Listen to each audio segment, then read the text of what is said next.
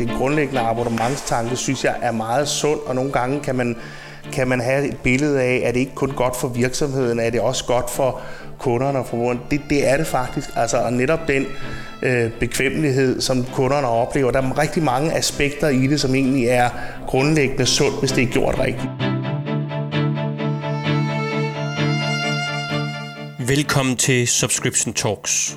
En podcastserie, hvor vi ønsker at samtale os godt og grundigt rundt om, og faktisk også i dybden med abonnementsforretningsmodellen. Og hvem er vi? Vi er Subscribe. Vi tror på, og vi arbejder utrætteligt hårdt på at sætte hele verden i abonnement. Hverken mere eller mindre. Og ved I hvad? Abonnementsmodellen er simpelthen en bedre forretningsmodel. Ikke blot for virksomheder, men også for abonnenterne. Og faktisk også, og det er når abonnementsmodellen svinger sig helt op, for dig som abonnent og dine medabonnenter. Og nu skal du lige holde fast i hat og dine nye abonnementsbriller, for abonnementsmodellen har potentiale for også at være bedre for den planet, vi lever på. Hvorfor er den det? Ja, det er jo lige præcis det, vi skal samtale om her i Subscription Talks.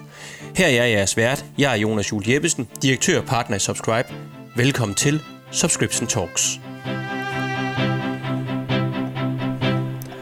Og så velkommen her til tredje udgave af Subscription Talks. Den har jeg saft sus med glædet mig rigtig, rigtig meget til. Og det har jeg af tre årsager.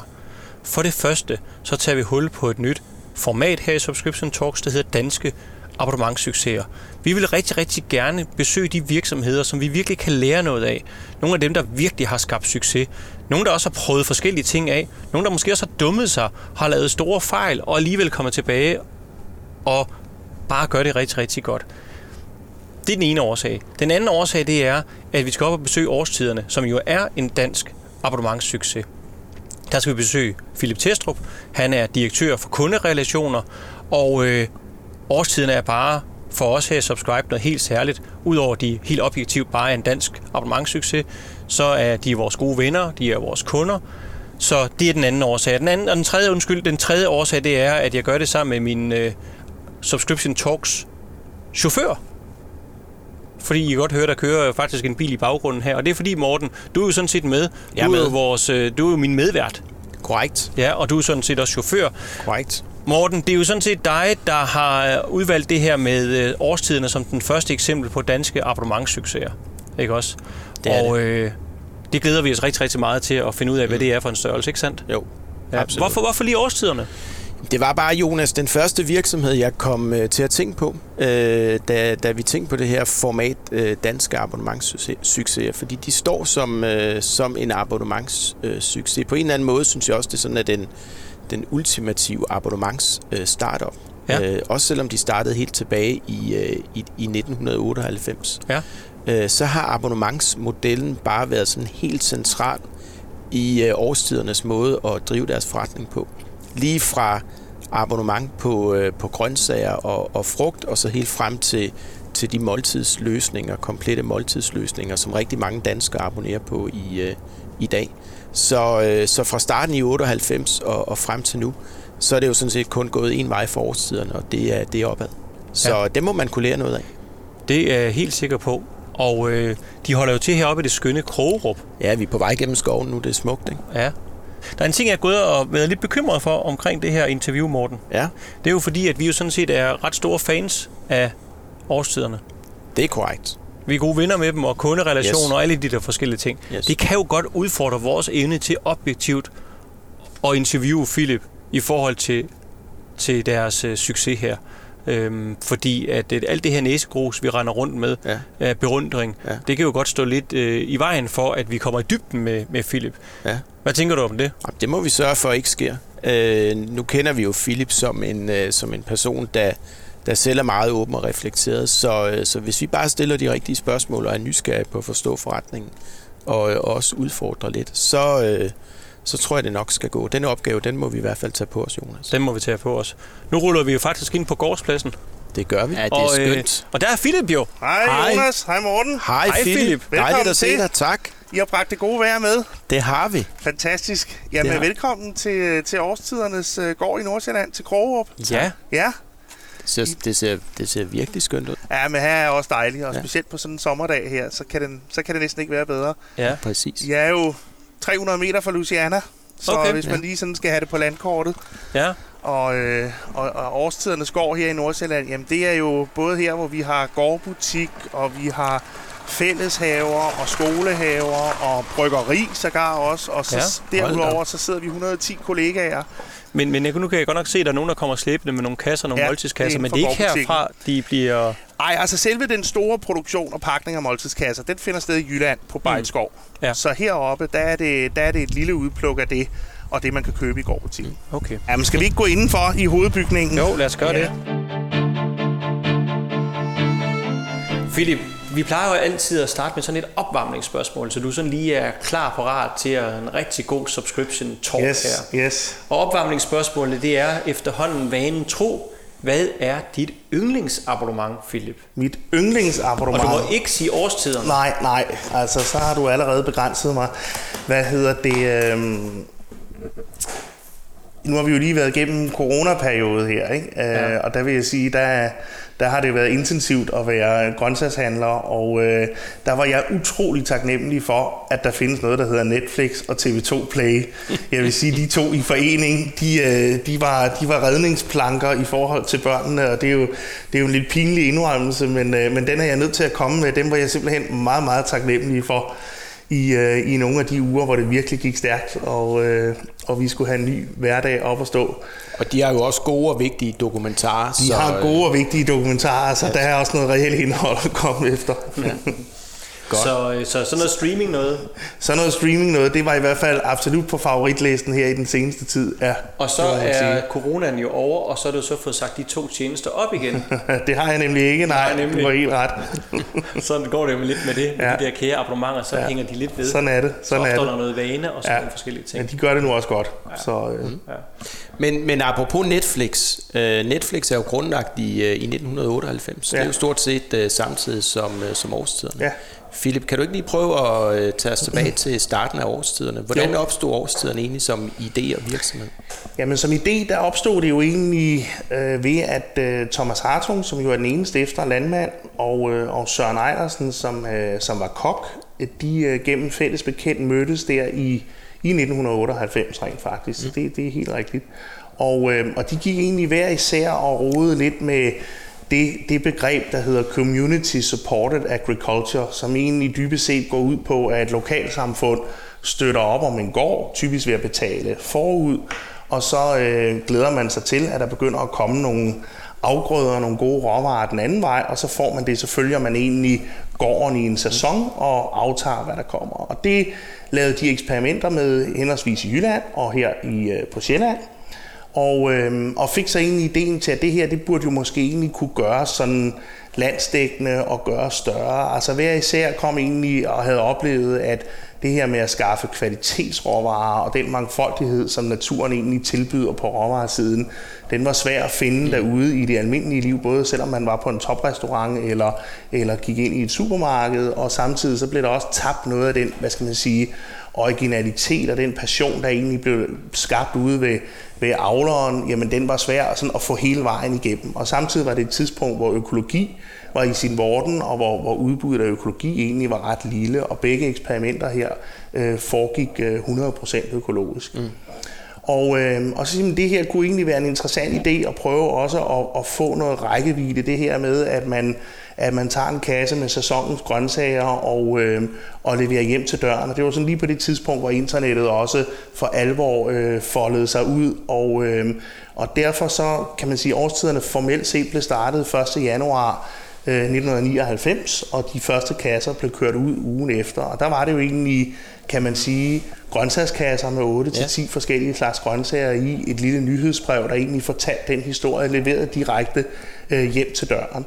Og, og man kan sige, den grundlæggende idé om at genskabe den tætte forbindelse mellem dyrkningen af råvarerne på den ene side, og så glæden ved måltiderne. Det har ligesom været mm.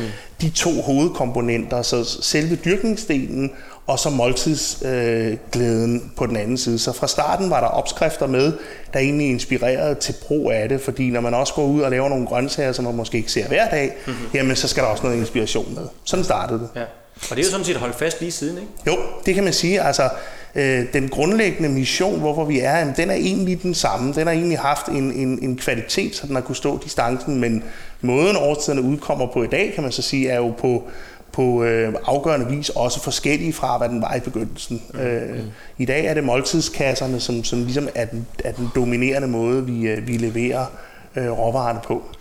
Philip, kan du ikke lige prøve at tage os igennem den øh, vækstrejse, I så har været igennem fra, øh, fra, fra 0 i øh, 1. januar 99 og, og frem til nu? Hvor, hvor stor en virksomhed er årstiderne egentlig blevet til? Jamen, øh, i dag er vi jo en virksomhed, hvis man tager nutiden, der har omkring 80.000 øh, abonnenter, og øh, sådan noget går jo altid i etaper, og, og man kan sige, at de første tre år var på mange måder utrolig eksplosive. Altså der, der gik det virkelig stærkt, og man skulle egentlig på mange måder finde ud af, hvad var det egentlig, der lykkedes her, fordi det gik meget, meget hurtigt. Øh, Vagn Simonsen lavede et indslag på TV2, der egentlig fortalte om den her specielle virksomhed i Jylland, og så så lå der 4.000 mails i indbakken lige bagefter, og, øh, og kundeservice, som vi kan, har kaldt samtalerne fra vi startede, jamen de, øh, de, de nærmest sov på Bejtskov øh, for at håndtere alle de henvendelser.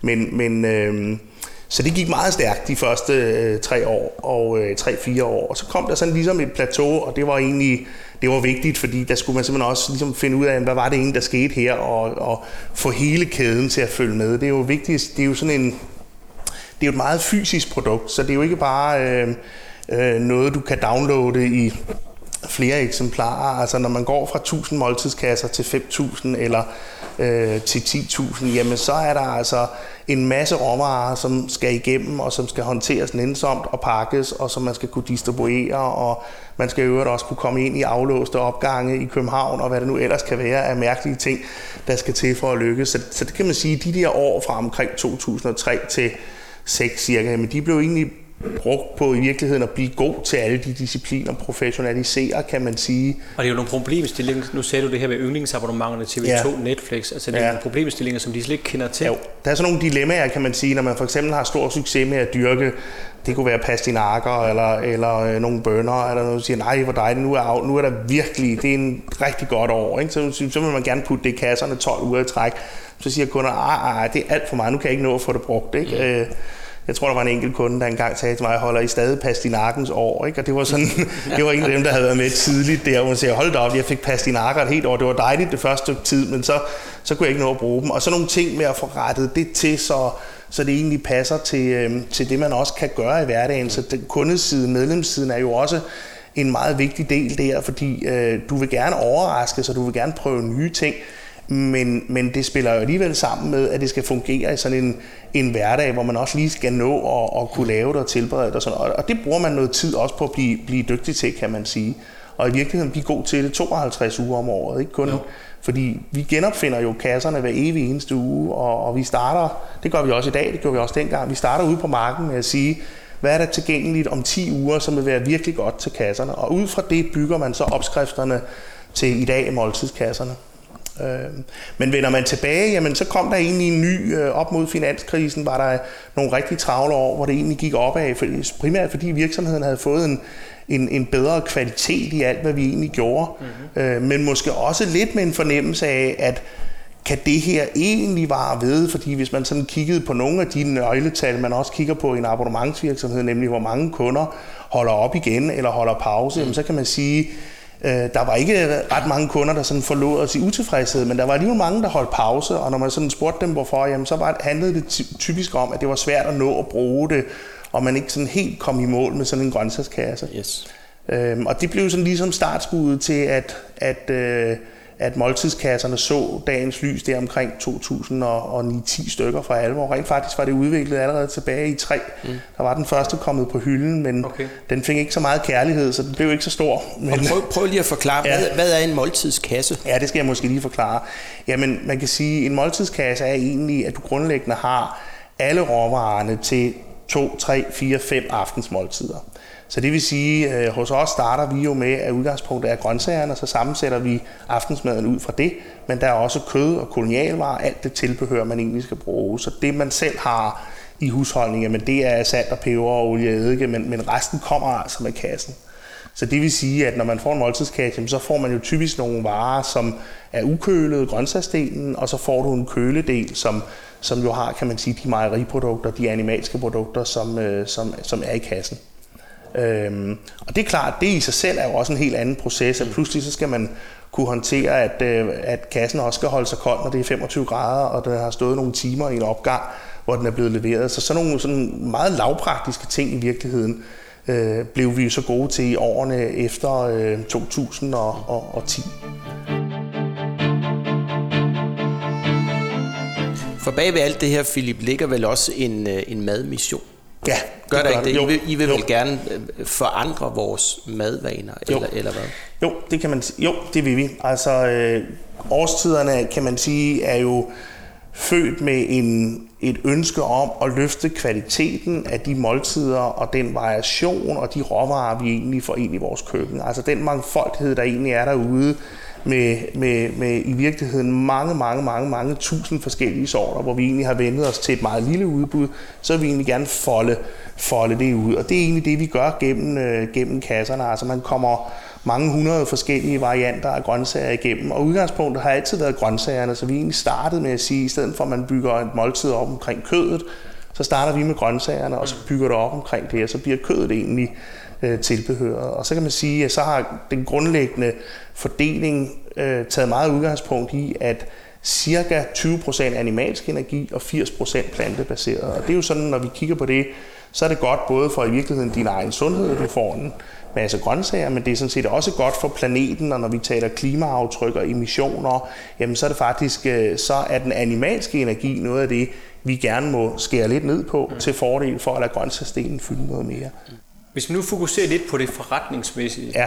så siger du det her med, det, det, det, det er kvaliteten i måltidet, det er inspirationen, ja. og så er der også hele den her agenda, der handler lidt omkring øh, måske en grønnere planet, ikke? Ja. bæredygtighed. Ja. Og, øko- og, det vil, og økologi. Og økologi i særdeleshed. Ja. ja. Og det er der rigtig mange virksomheder, som på en eller anden måde gerne vil øh, kunne fortælle til sig selv og til omverdenen, at det er, det er noget, der nogle af de bærende kræfter. Men ja. når man så går dem lidt på klingen, så øh, er det måske lidt mere nogle, nogle bundlinjetal, så nogle bærende ja. kræfter og et afkast og sådan nogle forskellige ting. Ja. Prøv lige at sætte nogle ord på, hvordan de her, hvad kan man sige, de her overordnede ideologier, værdier, de sætter sig igennem, også i det dagligdagen. Du er jo, ja. du er jo chef, direktør for jeres kunderelationer. Ja. Du har ansvaret for, at der kommer penge i kassen. Ja. Ikke også? Men hvordan sætter det sig igennem øh, i det daglige, i dit arbejde, også med dine medarbejdere? Ja, men det, det gør det jo på mange planer. Altså man kan jo sige, der for eksempel økologien, altså årstiderne har jo sådan set fra dag 1 været 100% økologisk i det, vi, øh, i det, vi vælger. Det vil sige, der er jo varer, som, øh, som ikke simpelthen kan komme i kasserne, fordi at, øh, at de ikke er økologiske, eller vi ikke har kunne finde dem økologisk. Ja. Og det er, jo sådan, så det er jo nogle klare begrænsninger, kan man sige, men set fra vores store, det er jo sådan set også en klar styrke, fordi nogle gange ved at sætte baren højt, jamen, så bliver du også tvunget til at hoppe over noget, der egentlig er lidt svært at finde løsninger på nogle af de ja. ting, der er i. Ja. Og det, derfor bliver organisationen og vores kollegaer jo faktisk, vi har, været, vi har været gode til at finde løsninger, så det egentlig er blevet muligt at, øh, at stadigvæk sammensætte nogle kasser, der virkelig er spændende. Og økologien har en stor mangfoldighed i sig, og råvarerne har en kæmpe øh, bredde i sig, så der er virkelig meget at lave øh, måltidskasser ud af, kan man sige. Men, men, men man kan sige, at årstiderne balancerer på en eller anden måde idealisme og forretning. Ja. Øh, og begge dele skal jo være til stede for, at tingene egentlig kommer til at fungere, fordi hvis man ikke øh, laver en bæredygtig økonomisk forretning, jamen, så kan du heller ikke udvikle den, så kan du virkelig ikke tage de næste skridt. Og omvendt, jamen, hvis, du, hvis du taber din mission, eller hvis du i virkeligheden ikke ved, hvorfor du er der længere, jamen, men, men så, så er det heller ikke interessant. Og jeg tror for mange kunder, jamen der er vi med til også at og, og hvad skal man sige, udvikle måltid derhjemme som sådan en central ting i hverdagen. Altså, Øh, det er jo noget af det, som i de her år på, på mange punkter kan være lidt under pres, fordi vi lever nogle, nogle travle liv. Så, så det at have et måltids, øh, hvad skal man sige, ritual eller en måltids som et samlingspunkt for, for en familie, hvor man egentlig har noget tid, jamen det er jo øh, bygget op omkring, at der også er noget mad på bordet, som man spiser sammen, ja, og som ja. man laver sammen. Ja. Så, så vi er også med inde i, kan man sige, sådan en, en, en, en familierejse, hvor, hvor øh, det, at man kan tage sine børn med i køkkenet og lære at lave mad, jamen nogle af de ting, det har været så grundlæggende, så det vil vi ikke gå på kompromis med, så vi vil ikke hvis du nu kunne lave en, en færdigret, du kunne sætte i mikroovnen, og så skulle du ikke øh, gøre andet, så kan godt være, at du kunne få den økologisk, og det kan du jo, men, men så vil det ikke være årstiderne, som gør det, fordi vi vil faktisk gerne have, at man laver mad. Vi vil gerne have, at man lærer råvarerne at kende.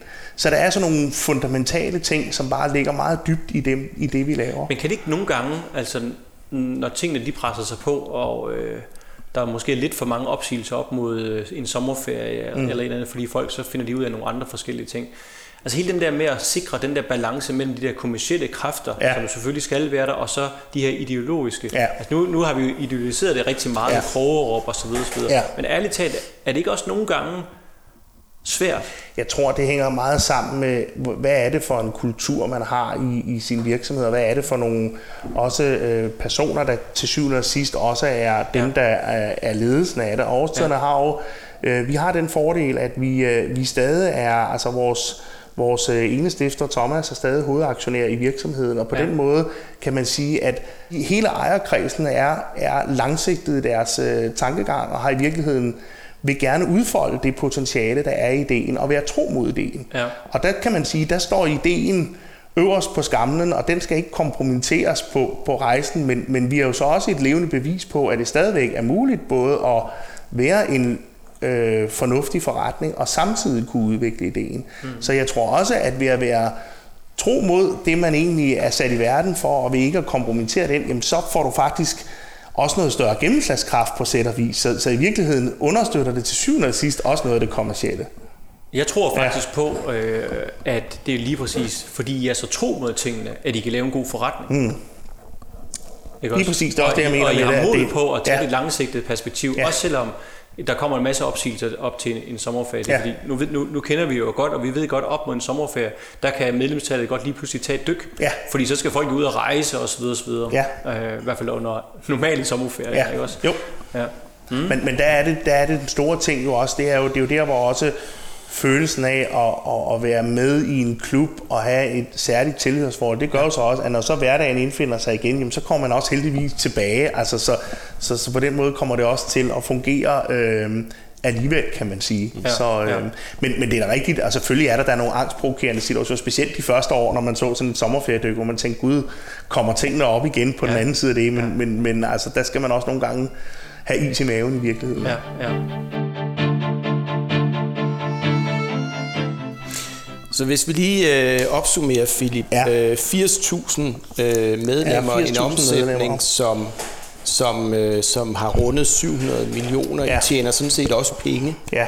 Så hvis vi prøver en gang at, øh, og sådan for alvor gå, gå bag om den øh, succes, ja. lidt bag om, om, om facaden, ja. hvad er årsagen til, øh, at, at, øh, at I har den her succes? Hvad, hvad er det, I er særligt gode til? Jeg tror, at vi er, øh, vi er gode til at de mange mennesker, som har bakket den her idé op, det tager vi faktisk utrolig alvorligt, kan man sige. Og vi går op i at skabe en stærk relation der, øh, og, og, øh, og i virkeligheden være meget lydhør også over for, hvor kan man gøre det, vi, vi går og laver bedre, og øh, sådan så det også passer til det behov, der er derude. Vi har, vi har gjort øh, en dyd ud af, kan man sige, at møde mange af vores kunder. Mm-hmm. Øh, vi møder dem til fællesspisninger. Nu har nogle af tingene måtte øh, lide lidt under coronaen her, men, men under normale omstændigheder, jamen, så møder vi øh, en meget stor andel af vores kunder og øh, spiser sammen med dem og fortæller historien om årstiderne, men også lærer den anden vej, hvad, hvor er der ting i det her, hvor vi i virkeligheden kan blive bedre og dygtige. Og, og så er vi ret gode til også at få de ting sat i søen og gjort til, kan man sige, til nye forbedringer på det, vi går og laver. Og det er jo sådan, der hvor det kommer ind, og stadigvæk også være en virksomhed, som har en, en, et, et stærkt entreprenørånd i sig. Altså vi, vi, vi ved godt, at, øh, at vi, har, vi, vi, vi, er, vi, er, vi er i noget, hvor vi meget nemt også kan blive fravalgt. Så det er, altså, hvis du ikke i virkeligheden er dygtig og lydhør, og hvis du ikke øh, øh, har passionen og lysten og dedikationen til det, vi går og laver, så kommer det ikke til at fungere. Det handler jo meget også om de mennesker, der bliver en del af, af forretningen og de kollegaer.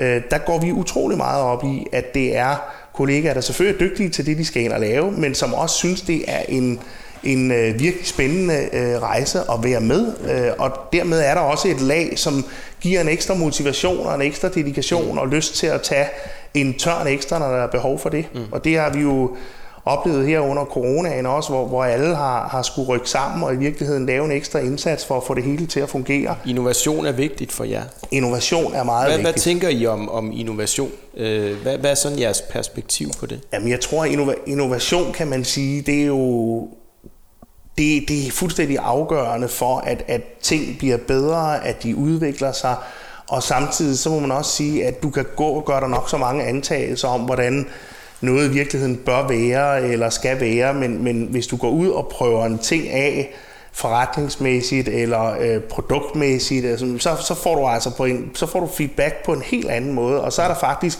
nogle medlemmer og kunder i den anden ende, der rigtig gerne vil bidrage til, at det bliver godt. For, for øh, et par år siden satte vi i gang i at lave en, en, en grøn kælder, som den er blevet døbt internt, men hvor vi virkelig siger, at hvis vi en gang imellem skal hjælpe en snittet grøntsag lidt mere på vej og lave en lille øh, fin øh, bøtte, der gør, at det lidt hurtigere at tilberede en bolognese, fordi nu er der forberedt øh, øh, komponenterne til på grøntsagssiden til at komme ned i, jamen så skulle vi egentlig gøre det selv, fordi vi synes ikke, vi kunne finde det derude i en kvalitet. Jamen så er der ikke så lang vej fra, at den idé er der til, man ligesom siger, jamen, så sætter vi altså et hold, der prøver det af, og så får vi det ud i nogle kasser, og så finder vi ud af, hvordan det egentlig går, om det virker ude i køkkenerne og hos kunderne. Og, øh, og den der vej fra ligesom en idé til man, til man er derude, og, og det, det, den er vi hurtige til. Yes. Og den er vi kæret os om, at selvom vi også har nået en vis størrelse, så er vi fortsat hurtige til den. Jeg tænker lidt på, når I har innoveret gennem årene, så, ja. så har I jo været lidt alene på markedet. Ja. Altså stået lidt alene med de her, i første omgang, øh, grøntsagskasserne og måltidskasserne. Men i dag, 2020 og fremadrettet, ja. der er de store transaktionsmastodonter jo sådan set vågnet op til død, ikke? Jo. Altså uh, Selling Group, øh, vil jo gerne skabe abonnenter. Ikke? De har jo abonnements øh, gennem Scanfood, ikke? Ja. de er jo hovedparten af Scanfood.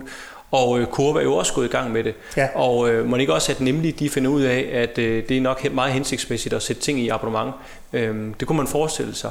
Det kunne man. Hvad betyder det for jeres innovation, at konkurrenterne, og der lige pludselig er kommet flere spillere på? Altså, altså fordi når jeg for eksempel som bare privatperson også hører andre, ja. så er det jo fantastisk nemt og, øh, og fleksibelt hos ja. nemlig ikke. De, de, de tilbyder en fleksibilitet, som måske faktisk også på nogle parametre er meget mere fleksibel end det I kan. Ikke? Altså, hvad, hvad betyder det for jeres innovation, at der kommer andre spillere på banen? Mm.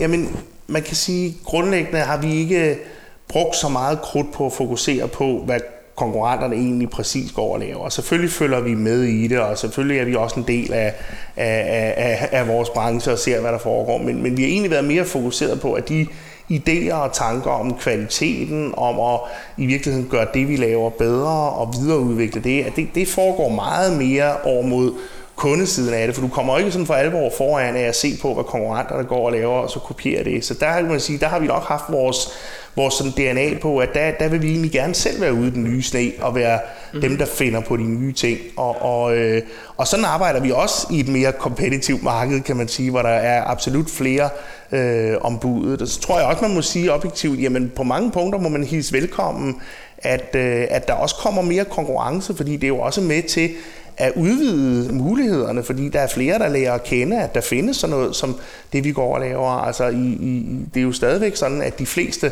øh, går ud i et supermarked og køber ind, så vi kommer jo egentlig fra sådan nogle små tal, kan man sige, også selvom vi har nået en, en god størrelse. Der kan vi da se nu, at, at det er sådan set også gunstigt, at, at øh, der er flere, der fortæller om det her, fordi det er også, det er også med til at, øh, at udvide sådan set øh, dem, der lærer at kende og købe online og føler sig tryg ved det. Og, øh, og så har vi fordelen af at have 21 års erfaring i det, så vi ved også godt, at, at du skal være god 52 uger om året, du skal være dygtig til at sammensætte.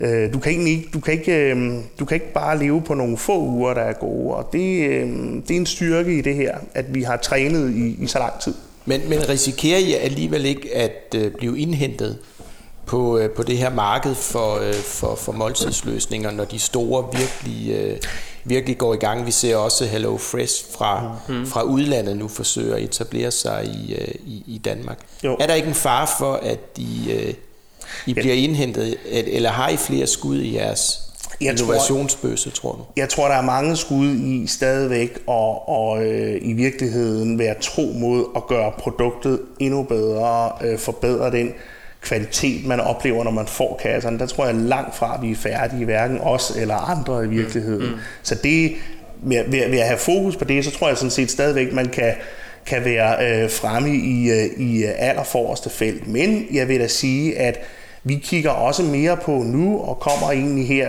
øh, lige om lidt med, med første udgave af en mulighed for egentlig at købe flere af vores varer i sådan en individuel form, så man sådan kan sige, jamen udover man får sin måltidskasse, jamen så får man også mulighed for at købe nogle flere øh, hverdagsprodukter i den rigtige øh, kvalitet og, øh, og, øh, og med mulighed for sådan set at sammensætte det til en individuel øh, ordre. Og det betyder egentlig, at du... du som morgenmad, frokosten, Ja, som morgenmaden, frokosten, øh, nogle af de behov, vi har i en hverdagshusholdning. Yes. Hvor vi i dag, kan man sige, har været lidt begrænset at have et lille sortiment, der kommer det til at blive større, men det vil stadigvæk være et, et sådan meget kuverteret, kan man sige, setup, hvor, hvor øh, årstiderne egentlig har sammensat det, så den der inspirationsdel og i virkeligheden lidt less more her, altså vi skal ikke have 10.000 ting på hylden, fordi så ender du med at skulle vælge med en hel masse. Der har vi egentlig valgt nogle få ting ud, men de kan altså, altså faktisk I bliver, til sammen... I bliver, ikke, I bliver ikke en online supermarked? Nej,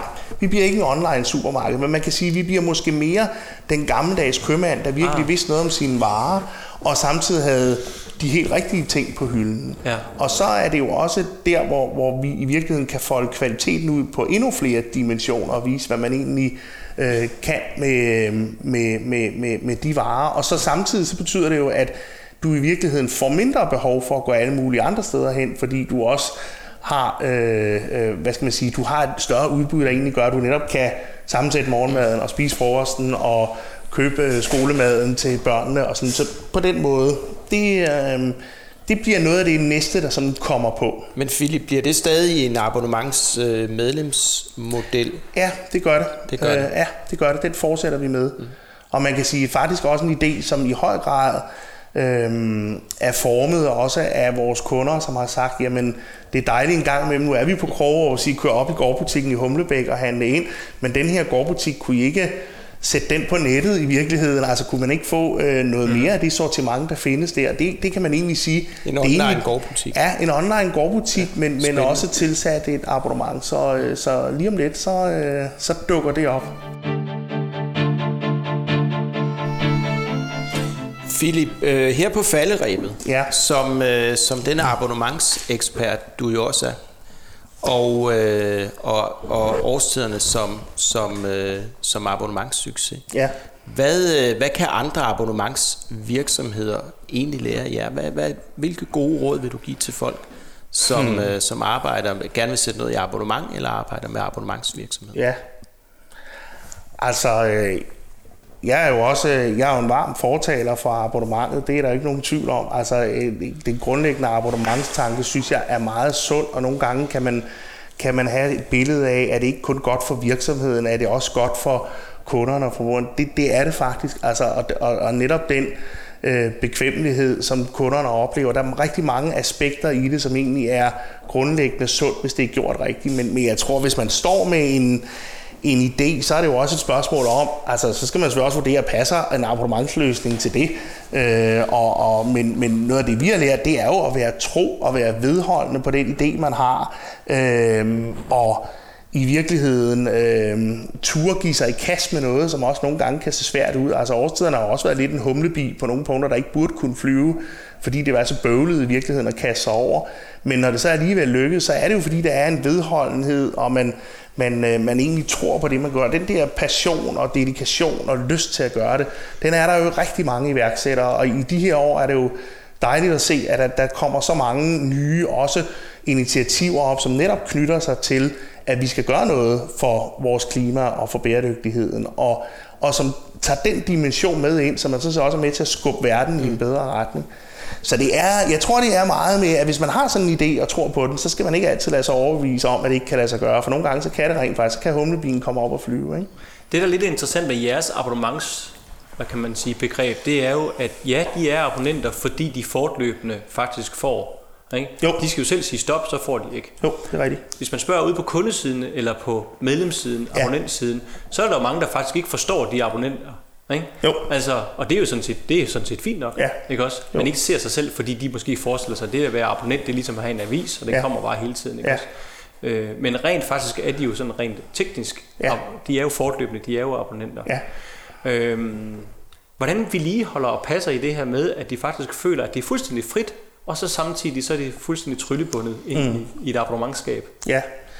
Jamen det er jo det er jo i virkeligheden også ved at tage det dybt seriøst, at du kan sige, at hver søndag aften, så kan du sagtens blive fravalgt, hvis du ikke har noget, hvis du ikke gør det ordentligt. Så det med, med, med sådan set at være, øh, være spændende og relevant og, og finde på nye ting, øh, der passer ind, det, det er du nødt til, det, det foregår hele tiden, fordi mange gange er det jo også, øh, der er jo også en gruppe af, af medlemmer, som siger, jamen nu passer det lige ind nu, hvis der kommer noget, der inspirerer mig, så hopper jeg med, så er jeg med i næste uge, og så hopper jeg fra, mm. og i dag øh, er- sidder 40 procent af, af vores medlemmer, de sidder med appen i hånden og får en lille notifikation tre timer før man har øh, deadline for, for, for enten at melde til og fra. Og det er jo klart, så er, der jo, så er det jo hele tiden sådan sandhedens øjeblik på, er der også noget, der sådan inspirerer mig, eller jeg har lyst til. Og det handler jo helt banalt om også at være dygtig til at få, få, øh, få de rigtige ting øh, ind og blive præsenteret og, øh, og prikke folk på skulderen, når sommerferien er over og sige, var det tid til at starte op igen, og nu er der de her nye ting, som, øh, som, som vi har lavet siden sidst, og så er der heldigvis mange, der siger, det, nu, nu er det tid til at komme ombord igen, nu vil jeg gerne prøve det. Ikke? Mm. Øh, og det sætter man selvfølgelig i system, og, øh, og, øh, og bruger rigtig meget krudt på, så, så vi, vi øh, lancerer jo hver evig eneste uge nye ting, når vi har fat i vores avlere, og siger, nu, nu er der altså øh, sæson for det her, jamen så finder det vej ind på, øh, på, på årstidernes app og webshop øh, øh, i timerne efter, så meget sådan hurtige til at egentlig præsentere meget af det nye, der, der er i sæson lige nu, og det, øh, det betyder rigtig meget. Når vejret nu bliver 25 grader, så kan det godt være, at du har lyst til at have nogle ting, der kan komme på grillen, og så, Ja, ja. så er der altså det, det skal handle om øh, Men det tror jeg faktisk, man kan lære noget af jer, øh, og det kan være, det er en selvfølge hos jer, men noget af det, der er interessant, det er, at jeres, jeres medlemmer, I forholder jo til folk som medlemmer lige, om, lige meget om de får en, en levering eller ej, Ja. ikke også? Jo. Og øh, der er mange virksomheder, som glemmer, når, når medlemmer har sagt op og ikke får det, men så er man videre, så Ja. fokuserer man på de andre. Ja. Det er ret interessant det Ja. her med, at I har faktisk en medlemsfølelse og Ja. relation kørende, Ja. lige meget om de har en levering eller ej. Ja, vi møder jo, når vi møder mange kunder, også nye kunder til vores fælles spisninger og nye medlemmer, så, så, så er der mange af dem, der siger, Nå, jamen altså, jeg har jo været medlem i, øh, i mange år. Og så siger Ja. Nå, jamen altså, så kan der godt være gået tre år, hvor man pludselig ikke har fået kasser, Ja. men, men, men følelsen er det, man er medlem Ja. alligevel, og det er jo fantastisk privilegeret i virkeligheden, at det er sådan, ja. og, og, og nogle gange passer det til en livssituation at få kasser, og andre gange kan det være, at det ikke passer, og så Mm. holder man en pause. Men det, at følelsen stadig er der, det, det er helt afgørende. Ikke? Jo. Øh, men jeg tror, at, at det her med, at, at måltidet også, jeg tror, det er ret centralt, at det spiller en vigtig rolle. Jeg kom lige til at tænke på, at på et tidspunkt i Kalifornien, der besøgte jeg nogle skolehaver. Det har vi jo også haft og har i høj grad gennem, øh, gennem foreningen Haver til Maver, som egentlig i dag er sin egen forening, men den driver jo skolehaver rundt i hele landet. Øhm, og det her med, at børn egentlig lærer sæsonen at kende, og råvarerne er utrolig vigtigt. Og vi så en pangdang i Kalifornien til, til det, vi går og laver, og så var der en interessant ting. De sad med nogle små kort, øh, og der stod egentlig, hvad man kunne bruge en middags, altså et aftensmåltidssituation til. Det var sådan nogle konversationskort. Hvad kunne børnene, hvad kunne man egentlig gøre, når man sad ved et middagsbord? Man kunne spørge, hvad har du lavet i skolen i dag, og hvad har du øh, gjort af det og det og det? Fordi at det her, det fandtes, altså ritualet omkring at sidde ved et spisebord og tale sammen og høre, hvordan din dag har været, og i virkeligheden have et øjeblik, hvor man ikke er hektisk, men slapper af og er nærværende i sin familie. Det var selv i et ret velstående område i USA faktisk ikke eksisterende blandt øh, skolebørn. Altså, man vidste simpelthen ikke, hvad man skulle bruge det til. Så man egentlig sidde og kigge på hinanden og sige, hvad, hvad skal vi her? Hvad, hvad, hvad foregår der ved det her bord? Og det er jo skræmmende, og man kan også synes, det lyder som en... Kan vi, kan øh, vi overhovedet komme derhen? Men der, der tror jeg, man skal være meget ydmyg over for, at der er også en, en vigtig mission der i, at der kan maden og råvaren, det kan faktisk være et vitalt samlingspunkt for, for, øh, for familier, og der er noget her, vi, vi, vi faktisk skal passe på som, som samfund. Mm. For ellers så taber vi noget, noget værdifuldt, som i de her år, hvor ting går meget stærkt, i virkeligheden også er et lille hæle, hvor det hele ikke går så stærkt, men hvor man faktisk kan være nærværende og være, være sammen. Tankevækkende. Ja. Til aller, aller sidst. Nu spurgte du Morten Philip om, der ikke var nogle ting som, eller hvilke ting kan andre virksomheder lære af årstiderne? Ja. Hvilke fejltagelser har I gjort, Philip? Ærligt talt, som, som, som andre de kan lære noget af, så de behøver gøre det samme. Kan du ikke lige øh, dele lidt ud af din... De, de små eller de store? Ja. Gerne de store. Bare tage de store. Bare tage de store.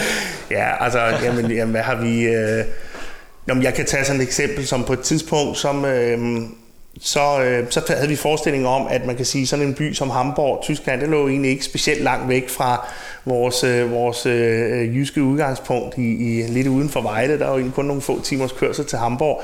Og det kunne da være, være en god idé at komme ned og levere nogle, nogle, nogle kasser i, øh, i Hamburg-regionen. Ja, ja. Så det var sådan en måde i virkeligheden at starte sådan lidt internationalisering op på, men, men, men der må man sige, at sådan noget viser sig bare i virkeligheden langt sværere, end man lige regnede med, fordi der, der er så meget kultur ja. og så mange forskelle inde alligevel. Så det der med, at noget, der egentlig geografisk ligger tæt på, der, jeg tror, der bor 4 millioner i Storhamborg, ja, ja. men det viser altså at være noget sværere at, at egentlig få, få sådan for alvor rigtigt i gang.